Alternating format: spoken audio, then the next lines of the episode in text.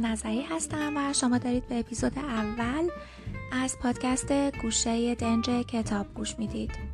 سلام. این اپیزود در تاریخ اول خرداد سال 99 ضبط میشه و اختصاص داره به کتاب زرافت جوجه تیقی اثر خانم موریل باربری نویسنده فرانسوی معاصر.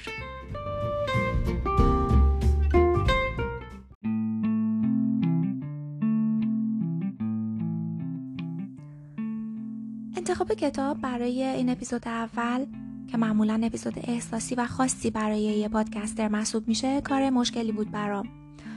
هم نمی‌تونستم هم هر کتابی که می‌خواستم انتخاب بکنم یه جور خیانت به همه کتاب های خوب دیگه و نویسنده های مورد علاقه هم بود.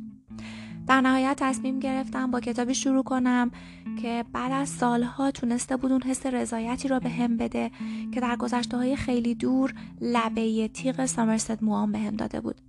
و درست به دلیل همین لذت و حس رضایتم بود که خودم تصمیم گرفتم برم سراغ ترجمه یک کتاب دیگه از این نویسنده به نام گرمه که خدا بخواد اون رو هم در یک اپیزود دیگه براتون خلاصه خواهم کرد. زرافت جوجه تیغی کتابیه که در عین انتلکت و روشنفکرانه بودن به سادگی قابل فهمه و آهنگ دلنشینی هم داره. سطح ادبی کتاب خیلی بالاست و مترجمش آقای مرتزا کلانتریان به بهترین نحو از پس برگردان اون بر اومده. کتابیه که واقعا روح آدم و با ادبیات شیرینش سیقل میده و در عین حال سرگرم کننده آموزنده و لذت بخشه.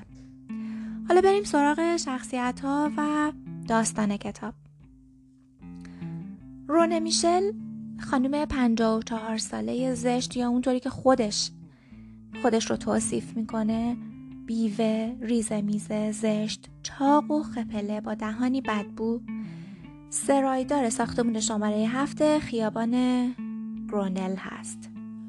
اون جوجه تیغی داستانمونه که زرافت درون لطیف و عاشق هنر و ادبیاتش رو به کمک و همینطور به علت باورهای اجتماعی قدیمی فرانسوی پارادایم هایی که توی جامعه فرانسوی وجود داره و اون تصویر تکراری که مردم معمولا از زنای سرایدار دارن یعنی یه زن بد و زشت با یه گربه تنبل که شلغم میپزه و خونش بوی جیگر گوساله میده پنهان می‌کنه. اون عمدن صدای تلویزیونش رو که دائم داره برنامه های مزخرف تلویزیونی رو پخش می‌کنه بلند می‌کنه تا بقیه فکر کنن که اون مشغول تماشای تلویزیونه. در حالی که توی اتاق عقبیش که یه گوشه امنش محسوب میشه و پنهانی هم هست از بقیه مسهور و شیدای معجزه هنر چشاش پر اشکه داره کانت می‌خونه یعنی داره فلسفه می‌خونه یا یه فیلمی از سینمای ژاپنی تماشا می‌کنه.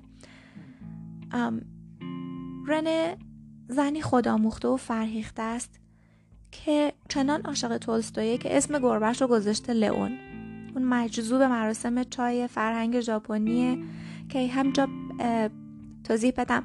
یه قسمت خیلی قشنگی توی کتاب وجود داره در رابطه با مراسم چای که در پایان اپیزود براتون می‌خونم به خاطر اینکه قسمت مورد علاقه خودم از کتابه و خیلی زیبا نوشته شده و من دلم می‌خواد که اپیزودم رو با اون تموم بکنم.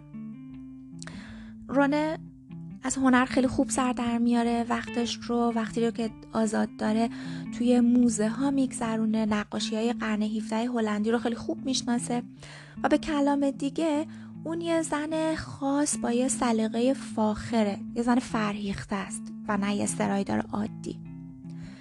کتاب از زبان دو نفر روایت میشه رونه و پالوماژوس. پالوماژوس کیه؟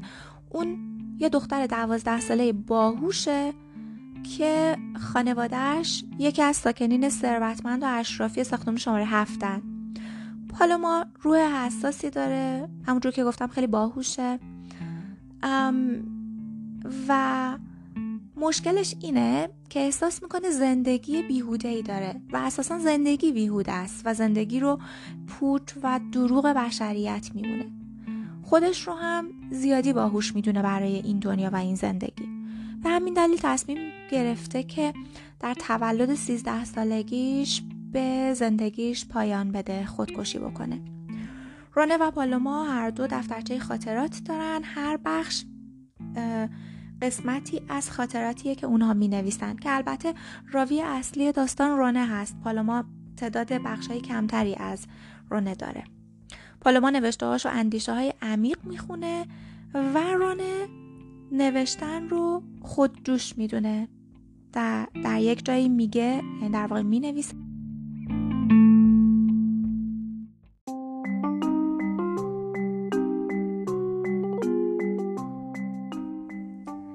چه دلیل دیگری برای نوشتن این خاطرات روزانه؟ خاطرات مزهک یک سرایدار در سراشیبی پیری می توانستم داشته باشم.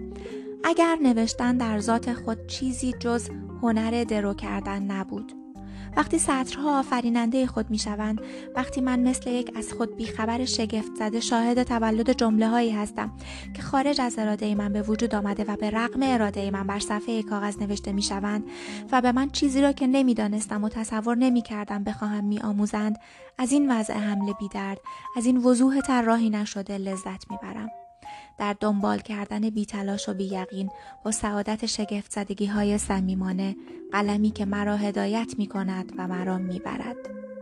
بدین ترتیب در عمق هستیم با فراموش کردن خود که شبیه از خود بیخبر شدن است آرامش خوشایند یک وجدان تماشاگر را می چشم.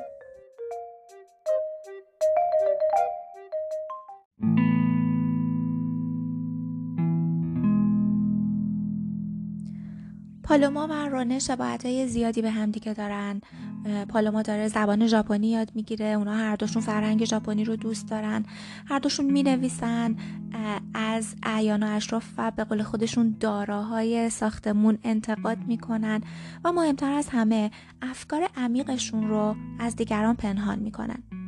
کتاب در واقع تکگویی های رونه و پالوما در مورد خودشون و زندگیه. یه مختصری با گذشته رونه آشنا میشیم که در دوازده سالگی مدرسه رو ترک کرده. تو مزرعه خانوادگی مشغول کار شده. در 17 سالگی ازدواج کرده با یه مرد آروم متوسط الحال و خوب به نام لوسیان. لوسیان در 27 سال پیش سرایدار این ساختمون میشه و بعد از مرگ لوسیان هم رونه کارش رو ادامه داده. پالوما که راوی دیگمونه درگیر زندگی و افکار عمیق یه دختر دوازده ساله است که داره دنیا رو کشف می‌کنه و بابت درک و فهم خیلی بالاش از بیهودگی بورژوازی خانوادهش و خواهر بزرگترش و خیلی های دیگه داره رنج می‌کشه. از اصول اشتباه و آموزه های اشتباهی که مدرسه ها در این دوره به بچه ها القا می‌کنن. این دوتا با وجود شباهت هایی که با همدیگه دارن تا زمانی که شخصیت اصلی دیگه داستان نفر سوم مهم داستان وارد قصه میشه با همدیگه دوست نمیشن. و احتمالا براتون عجیب نخواهد بود که متوجه بشید این نفر سوم یه ژاپنیه.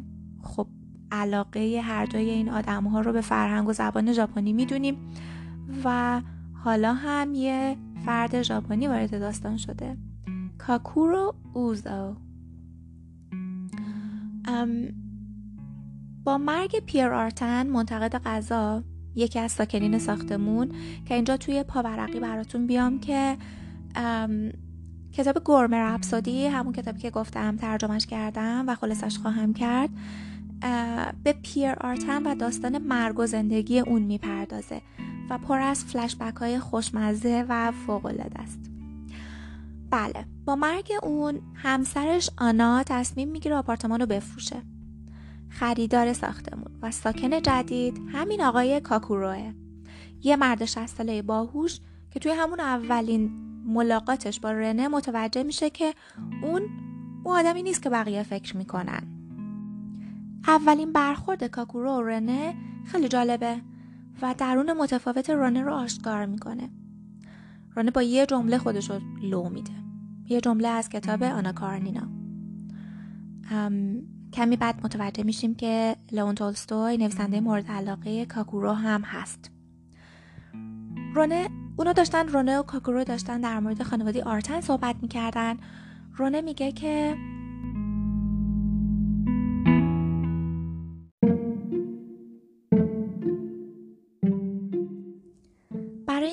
خودم را از شر موضوع خلاص کنم منمن کنان می‌گویم خودتان می‌دانید تمام خانواده های خوشبخت شبیه همند. چیز زیادی برای گفتن دربارهشان وجود ندارد. آقای چیز بلافاصله می‌گوید ولی خانواده های بدبخت هر یک به شیوه خود بدبخت است و به نحو عجیبی نگاهم کرد. ناگهان لرزشی را در اندامم حس کردم. آره قسم می‌خورم لرزیدم. ناخداگاه برخلاف میل و ارادم هیچ نمی‌فهمم. دست خودم نبود فراتر از وجودم بود. یک بدبختی هرگز به تنهایی گریبان آدم را نمی‌گیرد. لئون دقیقا همین لحظه را انتخاب می کند که میان پاهای ما وول بخورد و ضمن عبور دوستانه خود را به پاچه های شلوار آقای چیز میمالد که می‌گوید من هم دو گربه دارم. می توانم نام گربه شما را بدانم؟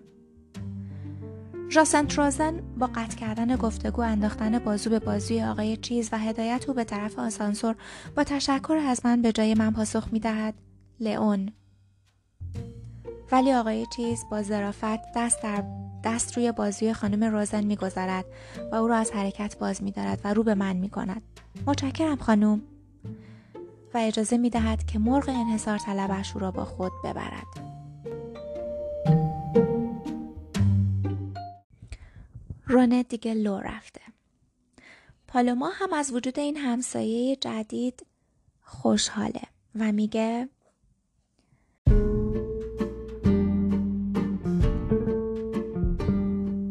آقایی که آپارتمان آرتنها را خریده ژاپنی نام او کاکورو اوزوست. در این مورد بخت واقعا یارم است. باید این مطلب درست پیش از اینکه بمیرم برایم اتفاق بیفتد.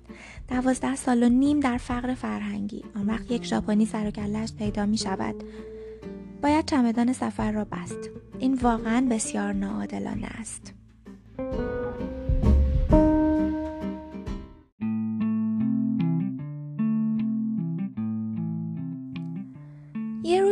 پالوما و اوزو ده دقیقه توی آسانسور که خراب شده با همدیگه گیر می‌کنن و مشغول صحبت کردن میشن.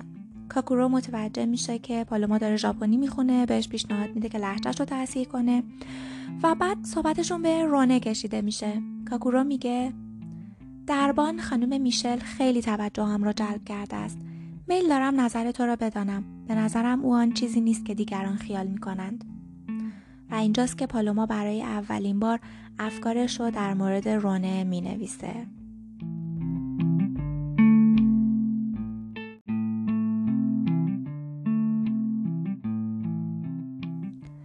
خانم میشل چگونه توضیح بدهم؟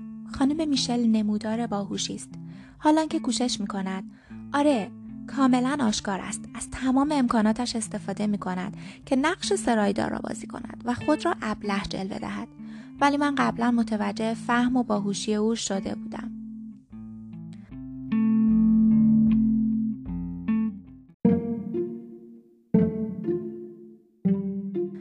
پالوما اینو از کجا می‌دونه؟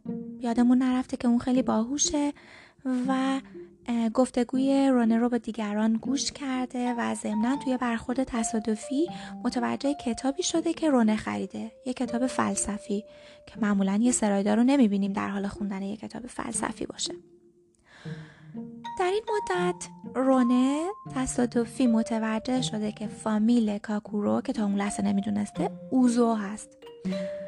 و با دلی پر از تپش فکر می‌کنه که آیا این یه تصادفه که همسایه جدید نام فامیل کارگردان و نویسنده مورد علاقه اونو داره و آیا ممکنه این شخص خودش باشه یا نسبتی باش داشته باشه؟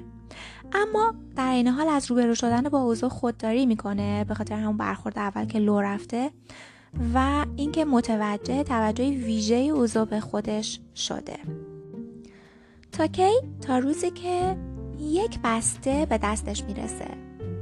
بسته رو باز می‌کنه عینکش رو می‌زنه و عنوان کتاب رو می‌خونه. آنا کارنینا.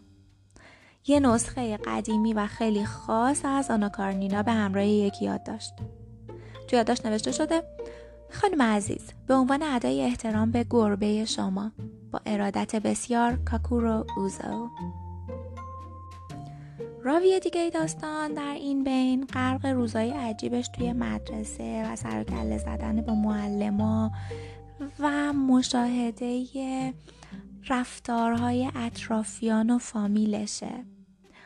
اون می‌خواد تصمیم گرفته آپارتمانشون رو توی روز تولدش با رعایت شرایط ایمنی که به کسی صدمه نخوره آتیش بزنه بعدم قرصای خواب مامانش رو بخوره و خودکشی کنه. ولی حالا که این همسایه جدید اومده نگران اینه که نکنه آتیش به آپارتمان کاکورو صدمه بزنه و این رو یه گناه می‌دونه چون اون آپارتمان بسیار زیبا و متفاوت دکوراسیون شده. از اون طرف هم یه اتفاق عجیب واسه رونه میفته کاکورو برای فردا شب شام از رونه دعوت می‌کنه. خودش میگه یه شام بین همسایه ها به همین سادگی. و رونه علیرغم تمام گفتگوهای درونی جالبش و اینکه فکر می‌کنه باید نه بگه خودش رو به تقدیر میسپره و قبول می‌کنه. دوستش مانوئلا ما نگفتم اینجا که رونه یه دوست دیگه هم داره به نام مانوئلا که خدمتکار کاکورو میشه. قبلا خدمتکار کسی دیگه ای بوده توی اون ساختمون و حالا خدمتکار کاکورو شده. بله مانوئلا تصمیم می‌گیره رونه رو خوشگل کنه.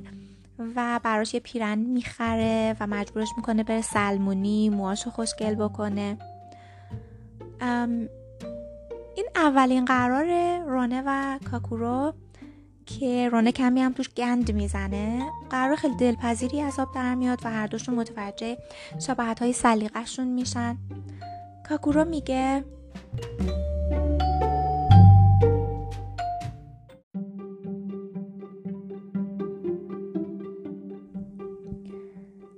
به نظر شما جدا شگفت انگیز نمی آید. نام گربهتان لئون است و نام گربه های من کیتی و لوین. هر دومان تولستوی و نقاشی هلندی را دوست داریم و هر دو در یک ساختمان سکونت داریم. نقش احتمالات و سرنوشت در ایجاد چنین وضعی چیست؟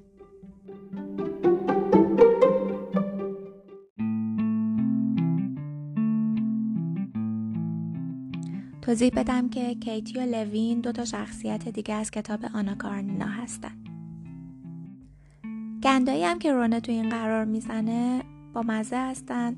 یکیشون مربوطه به دستشویی رفتنه و اینکه رونه تو دستشویی گیر می‌کنه بلد نیست در چجوری باز بکنه. ولی در کور قرار خیلی جالبی عذاب در میاد.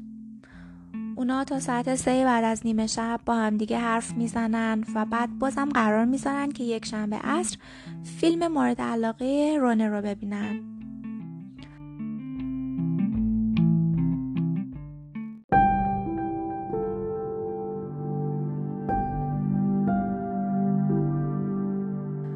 رونه توی خاطراتش می نویسه برای اولین بار در زندگیم دوستی که بتوانم به آن تکیه کنم پیدا کردم.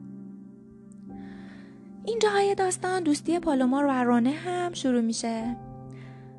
رونه خیلی راحت و آسون تیزهوشی برنده پالوما و باریکبینی ذاتی اونو کشف می‌کنه. به شکلات تعارف می‌کنه و اونا با هم چای می نوشن که نوشیدنی مورد علاقه هر دوشونه. در پایان این اولین مراسم چای پالوما به رونه میگه مثل روز روشنه که شما خیلی باهوشید. رفت آمدهای پالوما به خونه رونه بیشتر میشه و اونا افکار نهانی و احساساتشون رو طی گفتگوهای دوستانه به هم نشون میدن. رونه که دیگه غیر از مانوئلا دو تا دوست دیگه هم داره خیلی مردم گریز نیست و داره عاشق هم میشه. اون می نویسه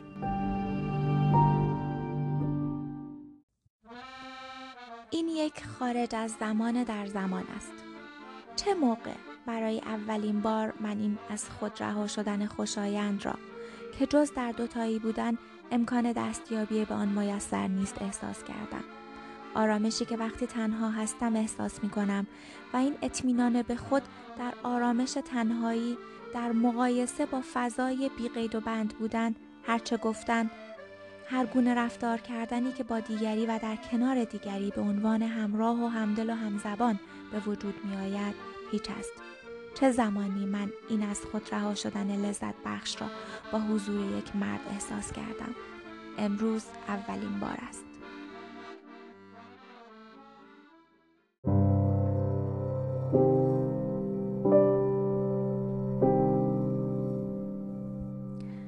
اما روز قرار فیلم دیدنشون رونه عکس همسر مرحوم کاگورو رو روی دیوار می‌بینه که خیلی زیباست. و با مقایسه زیبایی و شخصیت اون با زشتی خودش دچار اندوه و ناامیدی میشه. کاگورو دوباره رونه رو به شام دعوت می‌کنه. این بار به مناسبت تولدش به یه رستوران. اما رونه رد می‌کنه و علتی هم برای این کار نمیاره.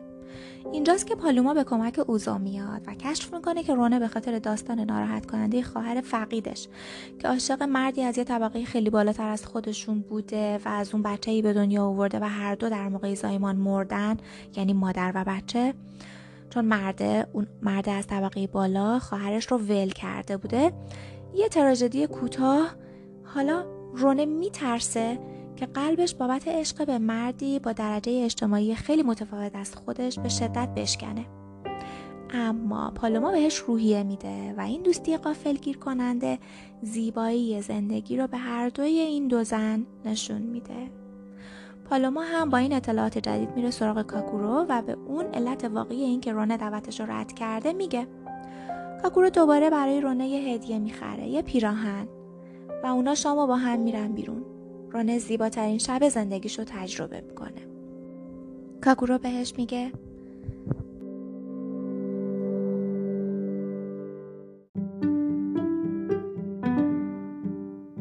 برای بار دوم برای اینکه برایتان کاملا روشن باشد می‌گویم رونه شما خواهرتان نیستید. این حرف را با حوصله زیاد که معمولا در صحبت با بچه های آنهایی که عقل درست و حسابی ندارند به خرج می دهند ادا می کند و چون مثل یک ابله ایستادم نگاهش می کنم و چیزی نمی‌گویم ادامه می دهد برای آخرین بار با این امید که این بار شما با سوشی سوشی تکی سی یورو خودتان را خفه نخواهید کرد. این اشاره برای خالی نبودن عریضه است و اینکه در غذا خوردن کمی ظرافت ضرورت دارد. تکرار می کنم شما خواهرتان نیستید. ما می توانیم دوست باشیم و حتی هر چیز دیگری که بخواهیم.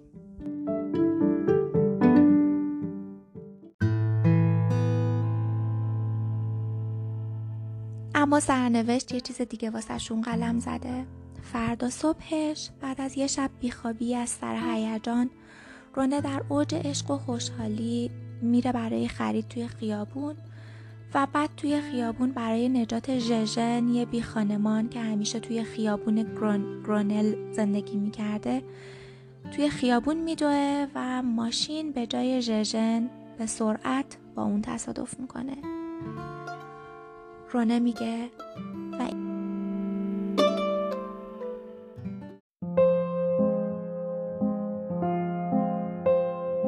این پایان که من مثل هر کس میل داشتم هرگز پیش نیاید.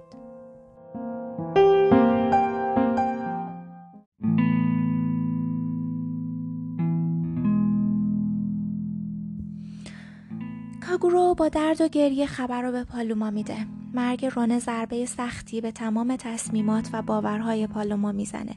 درد شدیدی که حس می‌کنه باعث میشه بفهمه نابود کردن زندگی خودش در سیزده سالگی و خودکشی چه مفهومی برای خودش و بقیه داره. با مرگ و مفهوم دیگر هرگز آشنا میشه. دیگه هرگز ندیدن ها دیگه هرگز چای ننوشیدن ها دیگه هرگز حرف نزدن ها و در آخرین یادداشتش برای رونه می نویسه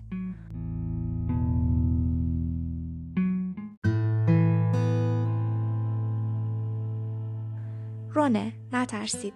من خودکشی نخواهم کرد. زیرا به خاطر شما از این پس به تعقیب همیشه در هرگز خواهم پرداخت. زیبایی در جهان.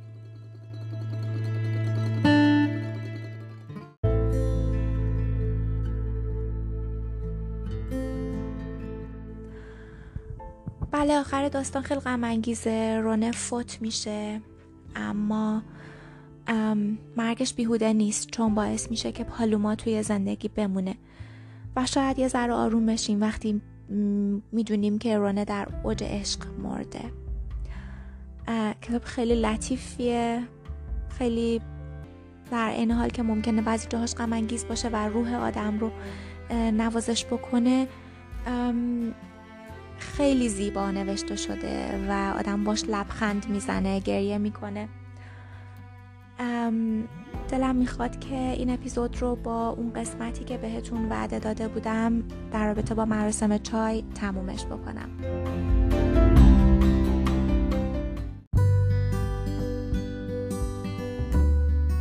من هم می‌دانم که چای نوشابه کوچکی نیست که وقتی به صورت آین در میآید هسته اصلی توانایی دیدن بزرگی در چیزهای کوچک را تشکیل می دهد. زیبایی در کجاست؟ در چیزهای بزرگ که مثل دیگر چیزها محکوم به نابودی یا اینکه در چیزهای کوچک که بی ادعا در همه موارد می توانند در لحظه ها گوهری از ابدیت را خاتم کاری کنند. آین چایخوری این تجدید دقیق همان حرکت ها و همان مزه مزه چشیدن ها این دستیابی به هیجان های ساده و واقعی و لطیف این فرصتی که به هر کس داده می شود تا با خرج کم از لحاظ سلیقه به سلک اشراف درآید زیرا چای نوشابه مخصوص داراهاست ولی نوشابه ندارها هم هست.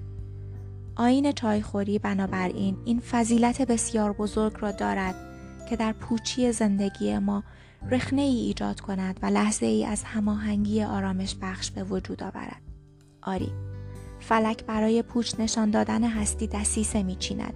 جانهای گم شده به سوگ زیبایی نشستند ناچیزی ما را احاطه کرده است. بنابراین یک فنجان چای بنوشیم.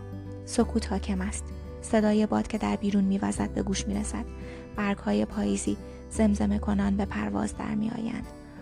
گربه در نوری گرما بخش خوابیده است. هر جرعه چای به زبان عظمت می